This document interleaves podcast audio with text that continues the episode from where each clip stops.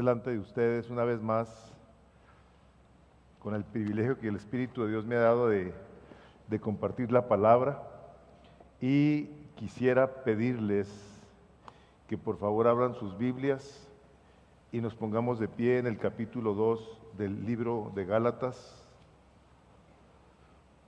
Leemos, ah,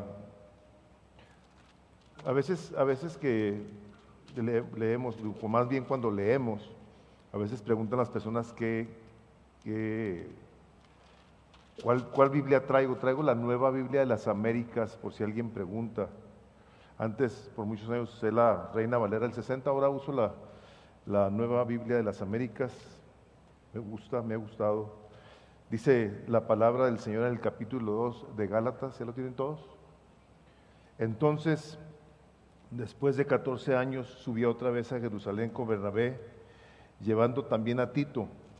Subí a causa de una revelación y les presenté el Evangelio que predico entre los gentiles pero lo hice en privado a los que tenían alta reputación para asegurarme que no corría ni había corrido en vano, pero ni aun Tito, que estaba conmigo, fue obligado a circuncidarse, aunque era griego.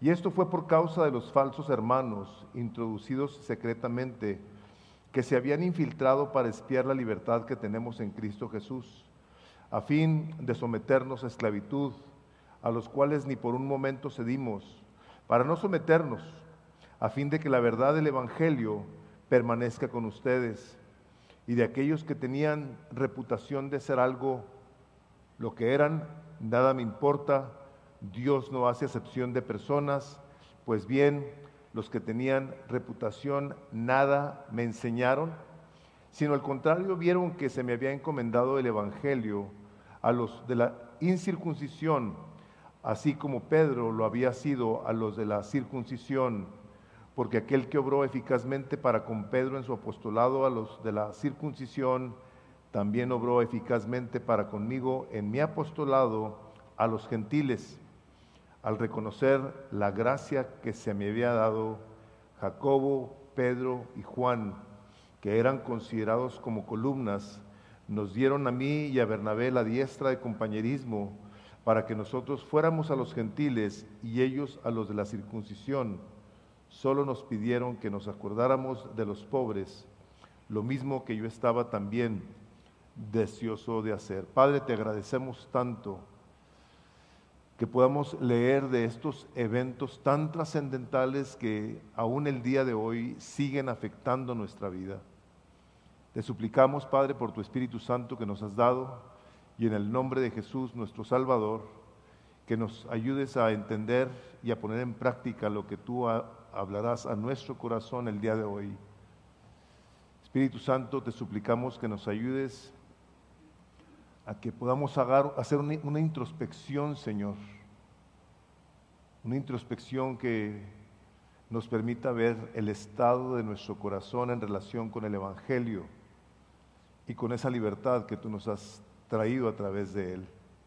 Te pedimos esta bendición y la recibimos por fe en el nombre de Jesús. Amén. Pueden tomar asiento. Yo sé que muchos de ustedes nos han escuchado decir aquí en Misión de Gracia que somos un equipo de pastores, somos cuatro hombres que servimos en esta iglesia. Mis opiniones no son la regla, yo no mando eh, gobierno junto con mis hermanos, con Armando, con Memo y con Jaime, y sus opiniones tienen un, alto peso en, la, en, el consejo pastoral de esta iglesia. Aun cuando yo escriba la agenda, eh, todo lo presento, todo se discute, todo se habla. En esas juntas que toman horas, oramos por ustedes, vemos las necesidades, situaciones de la iglesia que tienen que ser atendidas por quien sea a quien le corresponda atender esa situación. Y, esas juntas ah, se ven muchas cosas. Todo lo que sucede en misión de gracia, todo lo que ha sucedido por todos estos ya casi 23 años, se ha llevado a cabo por las decisiones que se toman ahí. Aún quien da los anuncios, que por cierto ahora se nos olvidó. Yo no recuerdo que se nos haya pasado, a lo mejor sí, que quién iba a dar los anuncios. Todo está aquí eh, definido, el equipo de alabanza, las canciones, qué canciones, todo lo que aquí sucede está detallado, está escogido. Eh, este es un, las congregaciones son como un pequeño mundito que tiene muchas cosas que se tienen que atender, muchas. Y la razón que les platico esto es porque esta parte que acabamos de leer es una junta, fue una junta. Se juntó Pablo con los apóstoles, estaban ahí, no dice cuántos, pero estaban tres, los principales apóstoles. Y en esa, en esa reunión hablaron de algo que al día de hoy sigue afectándonos. O sea, a ustedes les afectan nuestras decisiones. Muchos de ustedes han tomado la decisión de eh, tomar el curso de nuevos miembros, de saber qué es la vida de misión de gracia, qué creemos, qué enseñamos, porque hacemos las cosas de tal o cual manera. Y de esta, también, de esta misma forma, los discípulos se juntaron porque Pablo porque Pablo quiso hablar con ellos. Quiso hablar con ellos después de 14 años. Había estado anteriormente ahí y viene Pablo y se junta con los discípulos a hablar de algo que es trascendental, como les digo, todavía el día de hoy en cada uno de nosotros. Mi predicación, mi predicación tiene como título un solo evangelio, un solo un solo evangelio. Vamos a ver por qué es tan importante el que nosotros tengamos esta claridad en cuanto a el por qué debemos de saber qué fue lo que Pablo aquí movido e inspirado por el Espíritu Santo de Dios fue e hizo para que nosotros aprendamos de él, que aprendamos de lo que se quedó aquí escrito y actuemos y pensemos como él. Porque la decisión que él tomó está partiendo de lo que el Espíritu de Dios le reveló.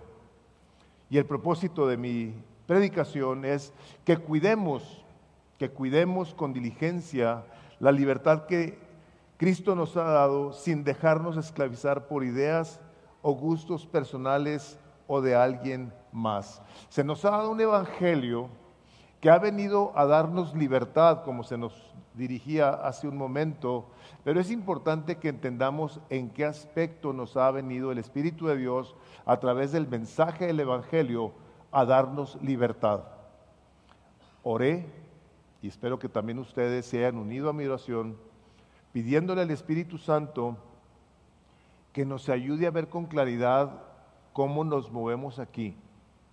Aquí hay cosas en todos y cada uno de nosotros que manejamos de una manera personal o por gustos de situaciones que hemos visto en la vida y que decimos, eso me gusta, yo así voy a actuar, estoy de acuerdo con ello y te voy a decir lo siguiente, a lo mejor tu gusto personal no está en línea con lo que el Espíritu Santo de Dios nos quiere enseñar en su palabra. Y quiero que estemos abiertos el día de hoy a que las cosas que tengamos que ajustar en nuestro corazón, sobre todo en relación con los demás, sean llevadas a cabo de tal manera que nos forcemos a tomar decisiones, a hacer cambios en nuestras vidas para beneficio propio y de los demás, ya que lo que está aquí escrito tiene un peso tan trascendental, como les digo, que espero no nos encontremos algunos de los que estamos aquí viviendo como vivieron estos falsos hermanos de los que acabamos de leer el día de hoy. Entonces, empieza el apóstol Pablo diciéndoles que había él subido a Jerusalén después de 14 años debido a que había tenido una revelación, la revelación que Jesucristo le dio al apóstol Pablo y donde le dio el Evangelio completo. Se lo dio y estuvo durante tres años el Espíritu, o sea, el Señor Jesucristo hablándole a Pablo directamente, de tal manera que él a la hora de que inicia esta visita con los apóstoles, viene con, esta, con este respaldo del cielo donde les dice, el Evangelio que yo recibí, lo recibí porque Jesucristo me lo reveló. En otras palabras, yo no necesito de su aprobación. Yo no tengo que esperar a que ustedes digan está bien o está mal. No, vengo a hablar con ustedes porque hay un problema. Hay un problema en el que yo he sido acusado de no ser uno de los discípulos originales. La gente habla de que yo no era de los originales y por eso mi apostolado ha sido puesto en un desprestigio en el que la gente empezó a hablar de Pablo. Y Pablo, con esa certeza dada por el Espíritu de Dios, les aclara, les dice, a mí lo que yo les he enseñado me lo reveló el Señor Jesucristo.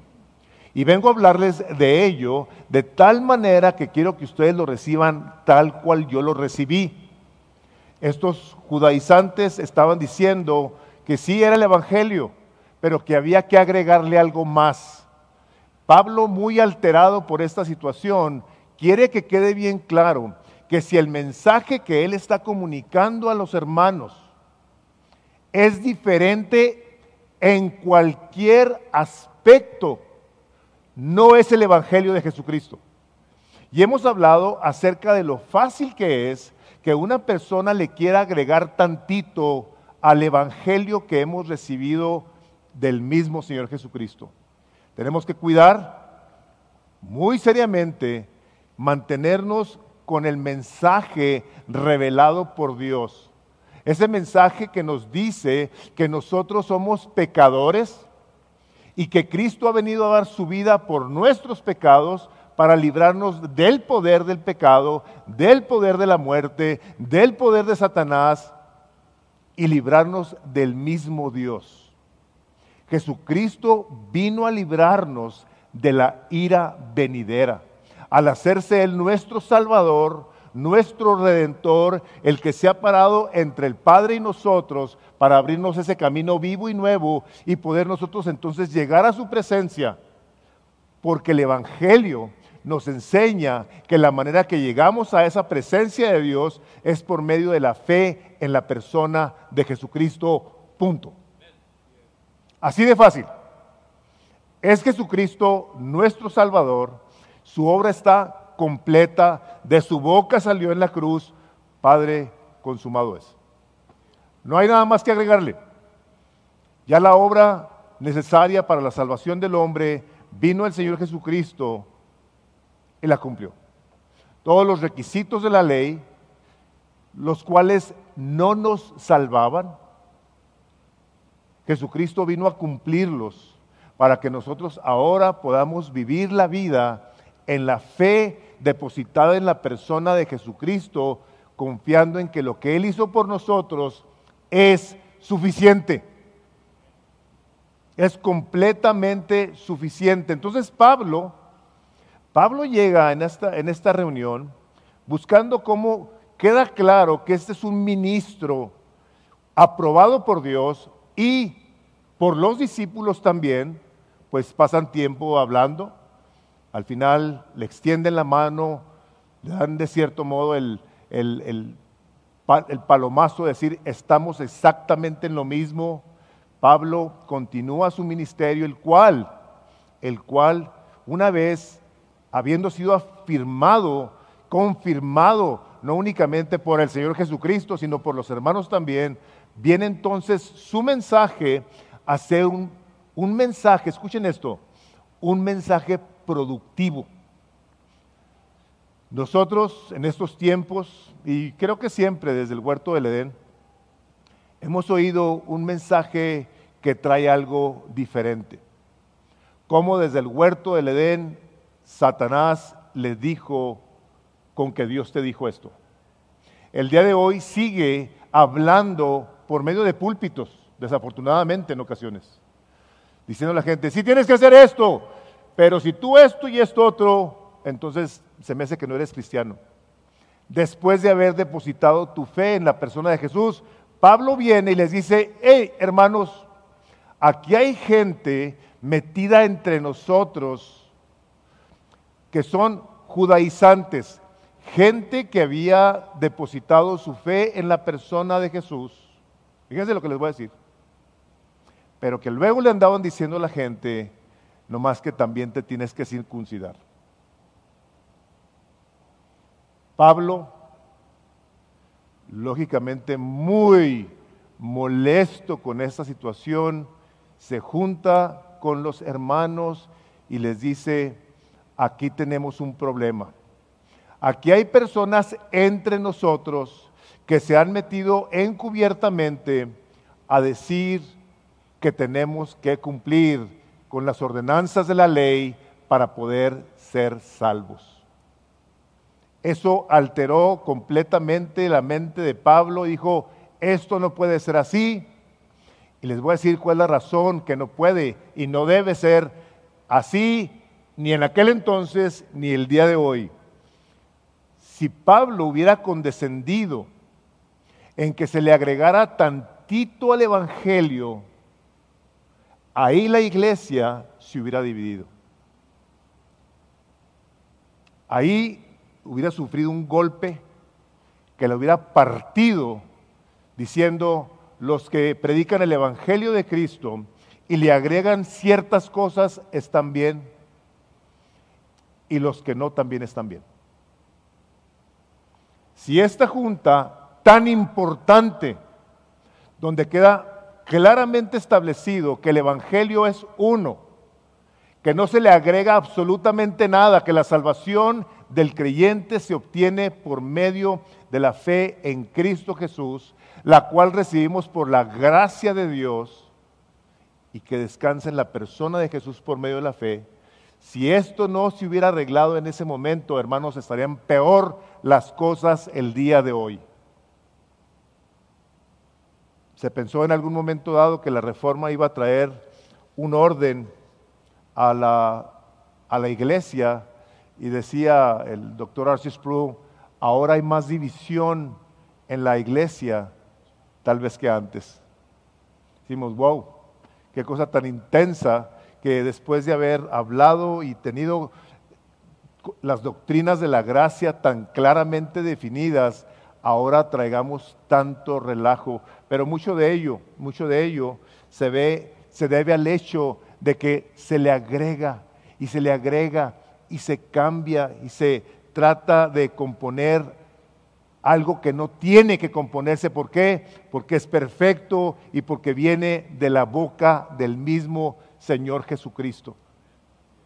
No hay necesidad en lo más mínimo de que nosotros querramos querer agradar a Dios por nuestros medios, por nuestras obras, por nuestros sacrificios. Porque eso viene de cierto modo y en gran manera más bien a quitar el poder del Evangelio donde decimos, yo puedo hacer algo mejor todavía. Y esto, lógicamente, que es algo que ofende a Dios de una manera mucho, mucho, muy significativa, muy significativa. Nosotros tenemos que ver de esta reunión que la claridad que se trajo a la iglesia, pues Pablo escribe esta carta a los Gálatas a las iglesias de Galacia y todos leyeron esto. Todos estaban leyendo que, que había entre ellos unos hermanos falsos. En las iglesias hay hermanos falsos que hablan diferente a lo que la palabra de Dios nos dice.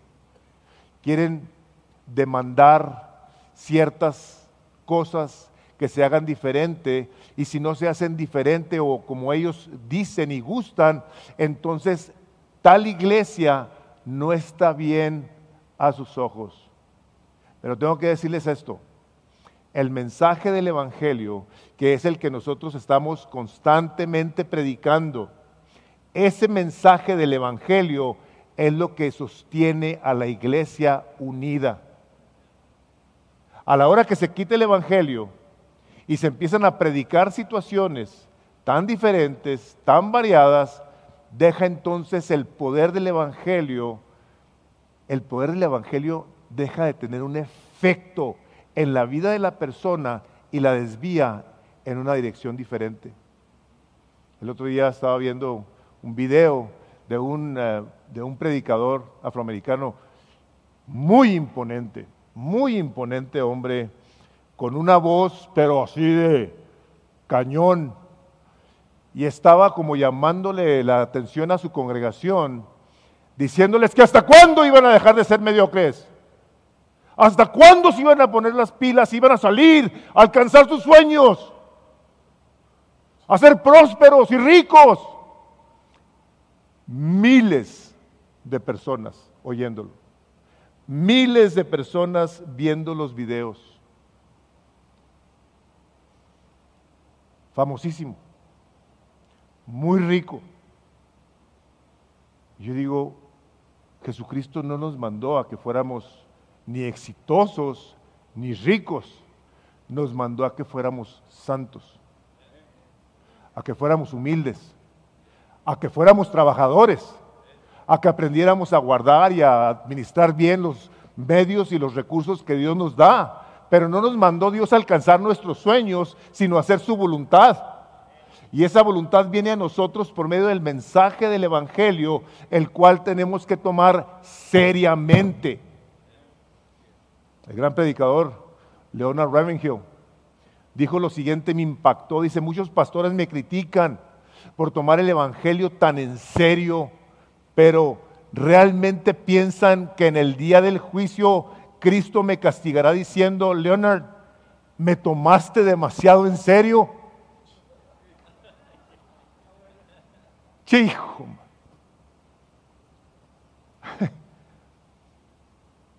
¡Qué! ¿Qué, cosa tan tremenda? ¿Ustedes creen que Jesucristo le va a decir, me tomaste demasiado en serio?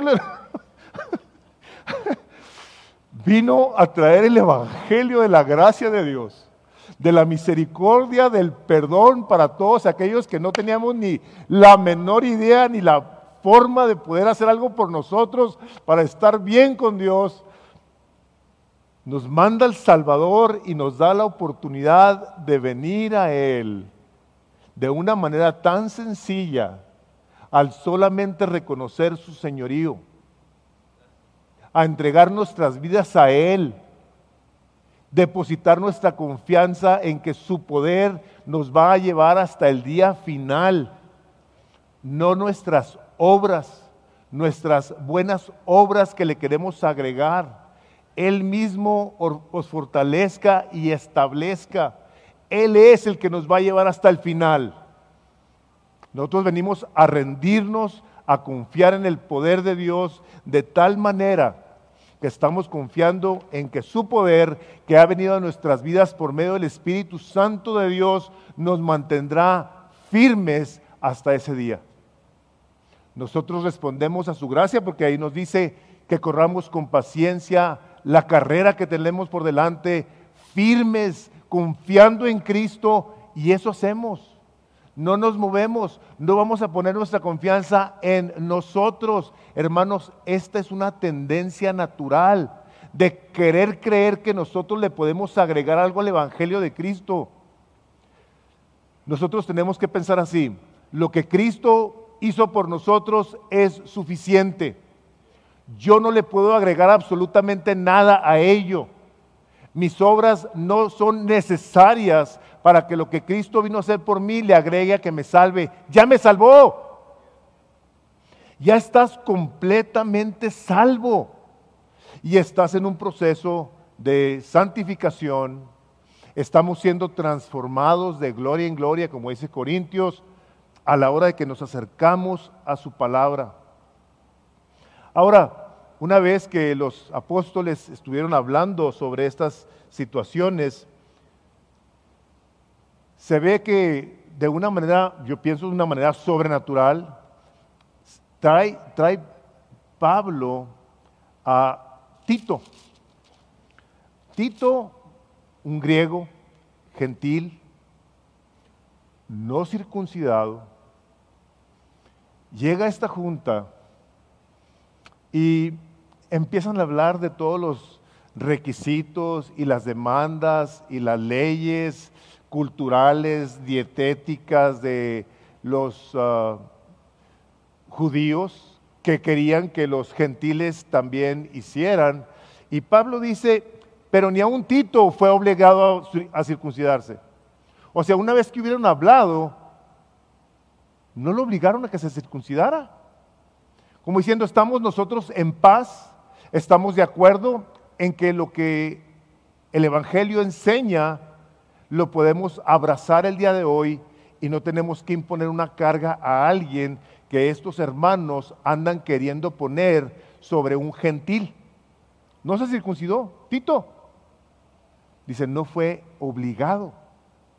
Tito se devolvió junto con Pablo sin haber tenido que cumplir con este requisito de la ley. Ahora, una vez que esto toma lugar, tenemos que entender una cosa.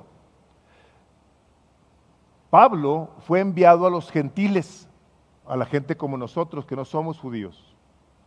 Pedro fue enviado a los judíos y mucho del apostolado de varios de ellos estaba encaminado hacia los judíos. Para estos hermanos con quienes Pablo llega a platicar acerca de las exigencias de los hermanos falsos que querían que se eh, circuncidaran los otros hermanos, para los hermanos que andaban predicándole a los judíos, no era necesariamente fácil entender a los no judíos. ¿Por qué? Porque para ellos no era absolutamente común entender a estos que no estaban familiarizados con todas las demandas de los judíos. Estos comían camarones, comían cerdo, comían de todo, de todo comían. Y los judíos no. Entonces Pablo va con ellos y les habla acerca de cómo de este lado las cosas se viven de una manera diferente. Pero Pablo no trata de convencerlos, decirles, miren, ustedes tienen que entender esto. No, no, no, no, no. Les dice, lo que tenemos que estar de acuerdo es en el Evangelio. Que el Evangelio es para estos y para estos igualito. No hay vuelta de hoja. No queramos entender culturas, no queramos cambiar maneras de pensar y decir, ah, es que el Evangelio para fulanos de tal se tiene que contextualizar para que ellos entonces acepten a Cristo. No, no, no, no, no. Nunca, de ninguna manera y por ningún motivo. El problema del hombre desde el huerto del Edén hasta el día de hoy sigue siendo el mismo. ¿Cuál es? El pecado. Seguimos necesitando del Salvador. Necesitamos seguir predicando este evangelio glorioso que le ofrece oportunidad y salvación al peor de los pecadores, al más ruin de los humanos. De hecho, es de llamar la atención cuando escuchamos algún testimonio por ahí de gente que estaba en lo peor de su vida y que dice, yo clame a Dios y Dios me escuchó y me salvó. Le, le invoqué el nombre de Jesús y algo me pasó. En un momento de fe sobrenatural, de gracia especial para ese pecador, que a lo mejor aquí debe haber muchos de esos, yo soy uno de ellos, que no lo andaba buscando, pero que Dios viene y se manifiesta por su gracia. Este poder que viene a nosotros nos lleva entonces así a vivir de una manera diferente, definitivamente algo viene y hace en nuestros corazones, sin embargo nos debe de llevar a continuar creyendo en la obra completa de Jesús. Por eso en el Nuevo Testamento los escritores, los subautores del Nuevo Testamento, una y otra vez hablan acerca de cómo las obras de la ley no nos salvan. De hecho, nos hablan de la advertencia de querer creer en las obras de la ley porque pueden traer sobre nuestras vidas una maldición. Dice el capítulo 9 de Hebreos, el versículo 1. Dice, ahora bien, aún el primer pacto tenía ordenanzas de culto y un santuario terrenal. Y luego sigue diciendo, hasta el versículo 9, lo cual es símbolo para el tiempo presente, según el cual se presentan ofrendas y sacrificios que no pueden hacer perfecto en cuanto a la conciencia al que practica ese culto. Hebreos 9, versículo 1, versículo 9. Ya que consiste solo de comidas y de bebidas y de diversas purificaciones y ordenanzas acerca de la carne impuestas hasta el tiempo de reformar las cosas. Comidas, bebidas, fiestas, ceremonias, dice el escritor de Hebreos, no sirven de nada. No transforman al hombre. No le pueden cambiar ni la conciencia. ¿Por qué? Porque son rituales. Son, eran costumbres de los judíos. El libro de Colosenses. Por eso cuando Pablo le escribe a los creyentes de, de Colosa, les dice en el capítulo 2, versículo 16, por tanto, nadie Hermanos, esto va para nosotros y para todos los que nos oyen. Y a vosotros también que erais en otro tiempo, perdón, por tanto, nadie os juzgue en comida o en bebida, o en cuanto días de fiesta, luna nueva o días de reposo, todo lo cual es sombra de lo que ha de venir, pero el cuerpo es de Cristo. El día de hoy hay personas que por obediencia a la ley, como son los adventistas, se juntan el sábado. Y dicen, no, es que es el día del reposo. Nosotros nos juntamos el primer día de la semana como esa celebración y por esa celebración de que Cristo resucitó entre los muertos el primer día de la semana, que es el domingo. Y Cristo a la hora de que lo confrontaron con el día de reposo dice, yo soy el Señor del día de reposo. No vas a hacer esto y no vas a hacer aquello si no tienes que hacerlo. Que es necesario que tengamos un día de reposo, hermanos, si es necesario. Pero si tú descansas los lunes o los martes o los miércoles o los jueves, ese es un asunto muy tuyo. Tú y yo no tenemos la autoridad, el derecho de decirle a alguien qué día haga qué. Este viernes estuvo aquí en la oficina un hombre que fue invitado a una conferencia aquí en El Paso y le preguntaba yo acerca de sus viajes.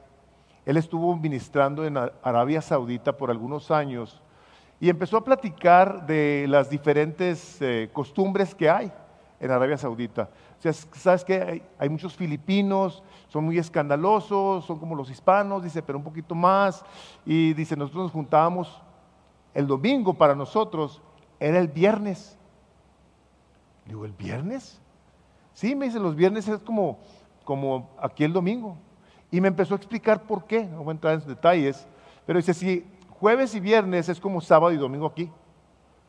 Es una cultura musulmana, hay una serie de reglas, tienes que tener mucho cuidado con esto y lo otro.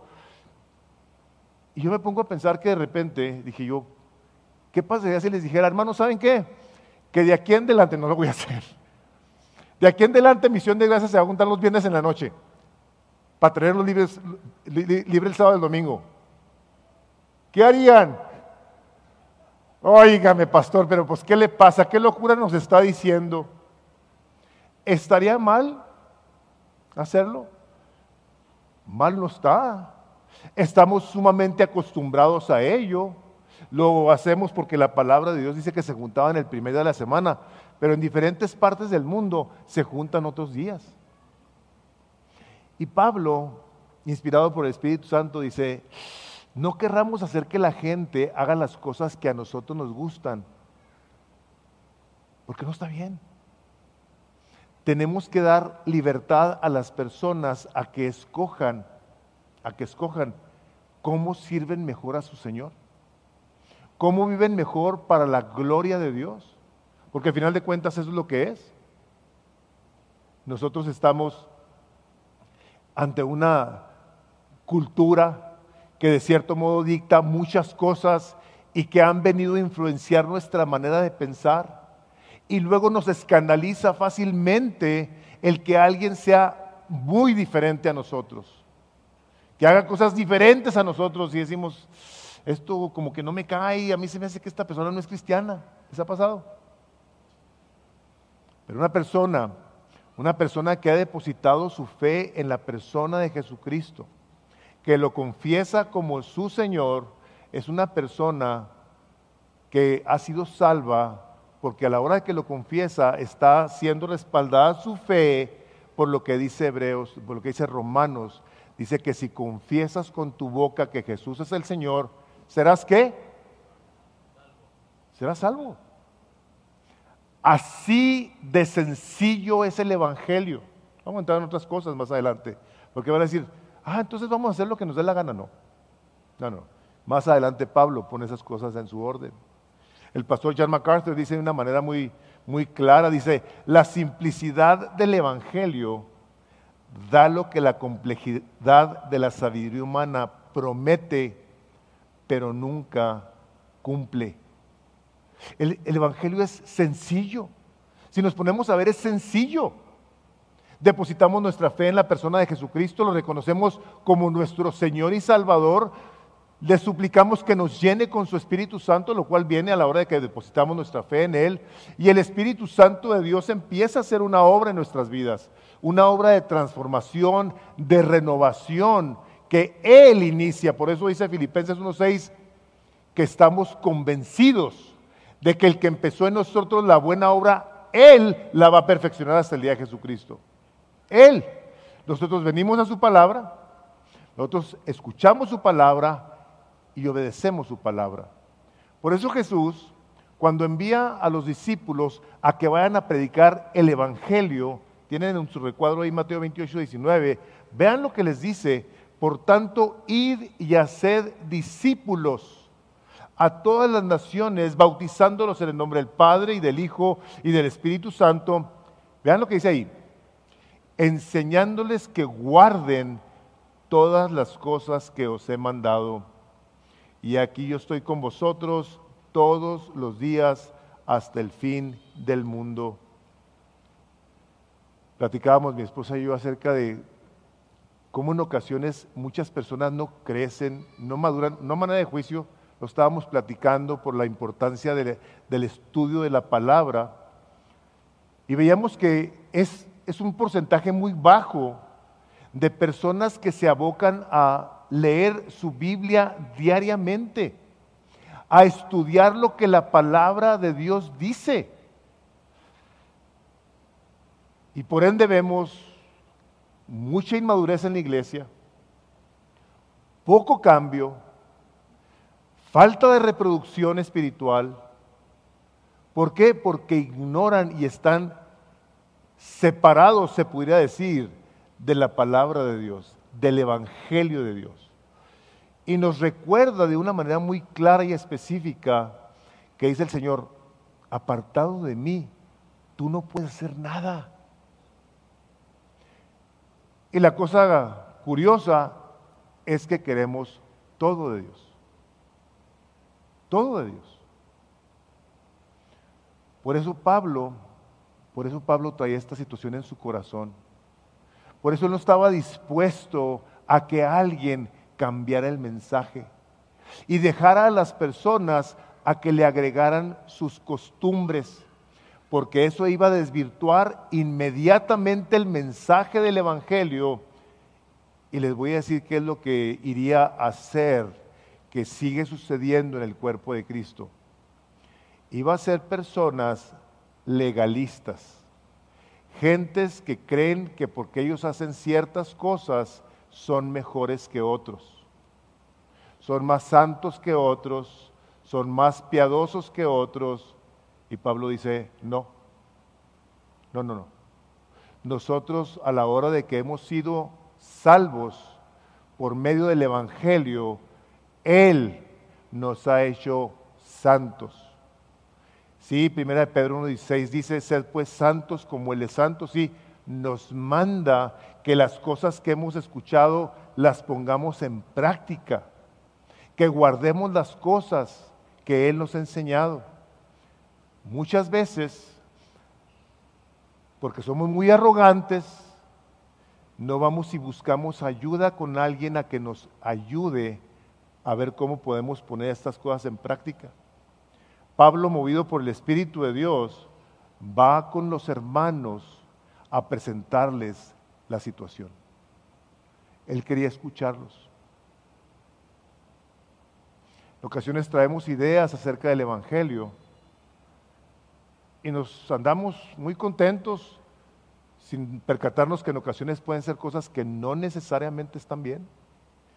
Y no vamos con nadie a preguntarle, oye, esto yo lo veo así, ¿cómo lo ves? ¿Qué piensas? El Señor Jesucristo fue muy claro y muy específico en el aspecto que un poquito de levadura le da toda la masa un poquito de agregarle al Evangelio o de quitarle al Evangelio tiene un terrible efecto en aquellos que lo hacen. Entonces, esto estaba siendo traído por Pablo porque quería que no hubiera nadie ni nada que nos esclavizara. Él vino a enseñarnos que Cristo Jesús nos ha traído libertad. Una libertad que solamente se conoce al conocerlo a Él. Juan 8:32 que dice, conoceréis la verdad y la verdad os hará qué? Libres. ¿Quién es la verdad? Cristo Jesús es la verdad. Juan 14:6, yo soy el camino y la verdad y la vida. Y nadie va a ir al Padre sino por medio de Jesús. Una persona que no conoce la verdad va a ser fácilmente engañada, va a estar mucho, mucho, muy vulnerable al engaño. Pablo dice aquí a estos falsos hermanos, a estos falsos judaizantes, ni por un momento, dice, accedimos en someternos a ellos. ¿Para qué? ¿Por qué no nos sometimos a ellos? Para que la libertad del Evangelio de Cristo permaneciese con ustedes. Que el Evangelio, el mensaje que nos dieron, de que Cristo pagó en la cruz por nuestros pecados para salvarnos, era suficiente. Y dijo Pablo, esto que andan queriéndole agregar a la fe, dice, de ninguna manera y por ningún motivo lo vamos a recibir. Creo, creo que en ocasiones nosotros sin darnos cuenta queremos esclavizarnos queremos creer que a la hora de que ahora sí ya voy a empezar a leer la Biblia, ahora sí yo no voy a faltar a la iglesia, ahora sí yo no voy a dejar de orar, nos va a ser más aceptos delante de Dios. Y vienen en ocasiones estas prácticas piadosas a esclavizarnos. Y a la hora de que no las cumplimos, nos condenamos. Dice Romanos 8.1, no hay condenación para los que están en Cristo Jesús. Las personas que realmente han entregado su vida a Cristo Jesús y ahora son de Él, si algo no tienen que tener es condenación en su vida, sino una gratitud porque Cristo vino a romper el poder del pecado, de las tradiciones, que nos dice ahí, nadie te juzgue en comida o en bebida, que nadie lo haga. Aquí en la Vemos en la palabra que los discípulos llegaron a un acuerdo de decirles, todo nos es permitido, pero no todo va a edificar. Dice, ustedes pueden comer de todo, nomás sangre no, ahogado no, apártense de los ídolos y de inmoralidad sexual. Cuatro cosas sencillas. No se pusieron a sacar la lista de todos los ah, animales prohibidos, de todas las ah, ordenanzas de los judíos. No se pusieron a hacer eso. Cuatro cosas. Pártense de inmoralidad sexual. No, no hagan ídolos. Que al día de hoy lo seguimos haciendo, si saben, ¿verdad? Nos tenemos en ocasiones tan en alta estima nosotros mismos que nuestras opiniones son sumamente importantes y a la hora de que alguien no está de acuerdo con ellos está mal. Por eso dice Romanos 12:3, nadie tenga un mayor concepto de sí mismo, ni de más ni de menos, sino el que debe de, tener, conforme a la medida de gracia que Dios le dio a cada quien. Y todos con humildad. viendo a los demás como superiores a nosotros mismos. ¿Saben por qué? Porque Cristo eso fue lo que hizo. Se despojó a sí mismo y se hizo obediente, se humilló hasta la muerte y muerte de cruz. Todo el mundo con un acceso al Padre por medio de Jesucristo, con esa actitud humilde que venimos delante de Él, diciendo, Señor, yo no hay nada que pueda hacer para ganarme un favor más contigo, porque lo que tú hiciste fue suficiente. Pablo más adelante, de hecho está en sus notas en Gálatas 3:10, que les dice a todos aquellos que quieren salvarse haciendo buenas cosas de la ley, dice, porque todos los que dependen, dependen de las obras de la ley están bajo maldición, pues escrito está, maldito todo aquel que no permaneciere en todas las cosas escritas en el libro de la ley para hacerlas. Una persona que se quiere justificar delante de Dios por medio de, de obras está bajo maldición. Esta persona no tiene a Cristo, está perdida, la Biblia habla de ellas como una persona maldita. De hecho, hay una parte en la escritura, ahorita no me acuerdo, que dice que todo aquel que no ame al Señor Jesucristo, que sea maldito. Lógicamente que son cosas bien fuertes, pero a la hora de ver el regalo incomprensible del amor de Dios por nosotros, a darnos al Salvador, que vino a rescatarnos por su gracia cuando no merecíamos, ¿Cómo es posible que alguien quiera o crea que se va a salvar por medio de sus buenas obras? Ya lo hemos mencionado en otras ocasiones, pero eh, el libro de ah, Isaías dice que nuestras buenas obras son como un trapo de inmundicia. Es un trapo de asquerosidad a los ojos de Dios el querer tú creer que tus buenas obras te hacen más acepto delante de Dios. Si tú no vienes a Dios por medio de Jesucristo, no hay manera de que tú puedas llegar a Él. Dice, no cedimos ni por un momento, dice, a someternos a ellos. Romanos 7:6 dice, pero ahora hemos quedado libres de la ley y habiendo muerto a lo que nos ataba, de modo que sirvamos en la novedad del espíritu y no en el arcaísmo de la letra. Habla tanto de la libertad que nosotros hemos recibido por medio de la gracia de Dios, por medio del Espíritu Santo que nos libera, que dice 2 de Corintios 3:17, ahora bien, el Señor es espíritu y donde está el espíritu, ahí hay libertad. Hermanos, el mensaje del Evangelio se presenta a nosotros no únicamente con el mensaje, sino con el mensajero. El mensaje y el mensajero es Jesús. Es el Evangelio de Dios. Es la gracia que te quiere salvar. Es la misericordia que Dios te quiere expresar para librarte a ti y a mí de mentalidades como esta. En los hogares,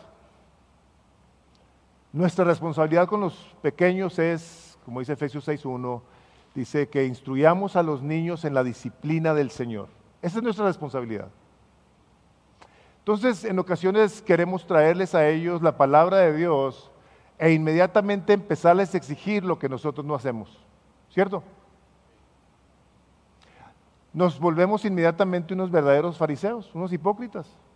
Le estamos exigiendo que lean la Biblia, que oren, que no dejen de hacer sus responsabilidades espirituales si vienen a Guana o si vienen con el grupo de jóvenes y nosotros no vamos. Legalismo, a todo lo que da. Esposos a esposas. ¿Cuánto tiempo hace que no leen la Biblia impío? ¿Sabes qué? Tú no traes aquí liderazgo espiritual. Eh, tú no eres un buen sacerdote de la casa. Condenación, juicio, desprecio, fariseísmo.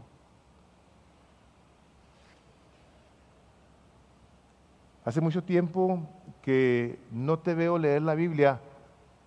Cuando la lees, parece que no te sirve de nada. ¿No te has fijado que vas a la iglesia y tú no cambias? Sigues igual. Oye las predicaciones y entras y sales igualito. ¿Quién está diciendo eso? La persona que es autojusta. El fariseo, los judaizantes aquí. Yo no te veo que oras, hermano. Oye, qué milagro que andas aquí en la oración. Hasta yo terrible lo he dicho. No estoy poniendo en tela de juicio su, salvación por ninguna manera, pero está mal. Está mal. Porque la palabra de Dios nos dice que no salga de nuestra boca ninguna palabra, sino la necesaria para la edificación de los oyentes. En lugar de decir, ¿cómo me da gusto verte? Dios te bendiga, bla, bla, bla. O cuando no vemos a alguien en la iglesia por algún tiempo, hombre, este andar bien perdido. ¿Quién sabe si, lo voy a ver en el cielo, eh? Y tenemos listas de acusaciones, de juicios, de desprecios que creemos que porque nosotros sí los hacemos, no los hacemos, somos mejores. Y en ocasiones hasta la misma gente que en un momento dado cree que tiene que ahora por gratitud, yo tengo ahora que por la gratitud de Cristo que me salvó, yo tengo que hacer esto o aquello. Eso también es legalismo. Aunque aparentemente sea algo bueno. Si tú tienes que, entonces estás atado. ¿Sabes tú, hermano, hermana? Nosotros queremos porque amamos, pero porque Él nos amó a nosotros primero. Vino y dio su vida por nosotros en la cruz. Dice, todo el que crea en mí, como dice la Escritura, de su interior correrán ríos de agua viva. Tenemos listas aunadas a la condenación que nosotros mismos nos traemos cuando cometemos alguna falta o pecamos y decimos, ¿para qué voy a la iglesia? ¿Es, cierto? O sea, nos vienen y nos acusan y luego nosotros decimos, sí es cierto, no pasa nada en mi vida. Satanás aprovecha y te dice, sí es cierto, ¿a qué vas a la iglesia? Hipócrita, no cambias. Y dejamos de amar la gracia de Dios. Que lo que hizo fue suficiente para salvarnos y reconciliarnos con Dios. Hermanos, les tengo que decir que el tiempo en nuestras vidas, por la gracia de Dios, no pasa en vano. Tú y yo muy probablemente no estemos donde quisiéramos estar, pero no estamos donde estábamos. El Espíritu de Dios que ha iniciado una obra en ti por el Evangelio de Cristo que te recuerda que tú y yo somos pecadores y que siendo aún pecadores, Cristo murió por nosotros. Eso, hermanos, es gracia. Ese es el favor de Dios. Tú y yo seguimos pecando en ocasiones conscientemente, en ocasiones inconscientemente, pero la obra del Espíritu de Dios en nuestras vidas nos lleva a voltear al Salvador que vino a dar su vida por nosotros en la cruz. Por eso Pablo, por eso Pablo estaba tan enojado, estaba tan molesto de que alguien viniera a perturbar la fe de alguien. Yo te quiero animar a ti el día de hoy a que cuides cómo te relacionas tú con Dios. O es por medio del regalo de la gracia de Dios en ese mensaje que te dice, sí, tú eres pecador, pero yo ya te salvé. Y yo estoy trabajando en ti. Y te estoy transformando para mi gloria. O estás tú esforzándote en la carne y te decepcionas de ti mismo, te condenas, te frustras y acabas dejando de ir a la iglesia Acabas dejando de orar, al cabo no pasa nada. Hermanos, la palabra de Dios, dice Hebreos 4:12, que está viva y es eficaz y más cortante que toda espada dos filos. Nosotros no podemos minimizar, despreciar absolutamente ni un punto ni una coma de la palabra de Dios. ¿Por qué? Porque es la palabra de Dios. Y tiene poder y de su boca ha salido y ha dicho, yo le envié para aquello que yo le envié, para hacer su voluntad en cada uno de nosotros y eventualmente que todos, todos le demos la gloria de vida a su santo nombre. Por lo tanto, cuidamos el Evangelio de Dios, el Evangelio del Señor Jesucristo y lo predicamos todos igual. Somos pecadores, Él es santo, Él es justo, es perfecto y por su gracia nos ha salvado, nos ha rescatado de la condenación, de las ataduras del pecado y ahora sí podemos decir, yo soy libre en Cristo libre para vivir para Él, con el corazón lleno de gratitud, de fe, de esperanza, de fe en lo que está escrito, lo cual todo va a obrar para mi bien y para su gloria. Hermanos, nosotros debemos de cuidar de exactamente de la misma manera que este hombre fue celoso del Evangelio. No le agregues, no le quites, tú glorifica a Dios, porque el mensaje ha venido bañado, rodeado, lleno de gracia sobre gracia para todos. Y en ello nos deleitamos y nos deleitaremos aún más. Amén. Padre, en el nombre de Jesús, te queremos dar muchísimas gracias, Padre, por Pablo pero Padre, te damos más gracias por Jesús. Gracias Señor Jesucristo que viniste a dar tu vida por nosotros, que escogiste a hombres como este, un hombre que anteriormente había sido celoso del judaísmo, ahora era celoso de tu evangelio. Te damos gracias Padre por este mensaje que amamos por esta salvación que nos has dado y que está al alcance de todos. Señor Jesucristo, aquí confesamos que tú eres el Señor y que el Evangelio que nos has dado es suficiente para salvación de todo aquel que cree. Ayúdanos a todos, Padre, en el nombre de Jesús, a cuidar cómo creemos y cómo abrazamos esta verdad que nos transforma cada vez más a la imagen de Jesús. Lo pedimos, Padre, en ese nombre ante el cual toda rodilla se va a doblar, en el nombre de Jesús. Y el pueblo de Dios dice, amén, que el Señor los bendiga.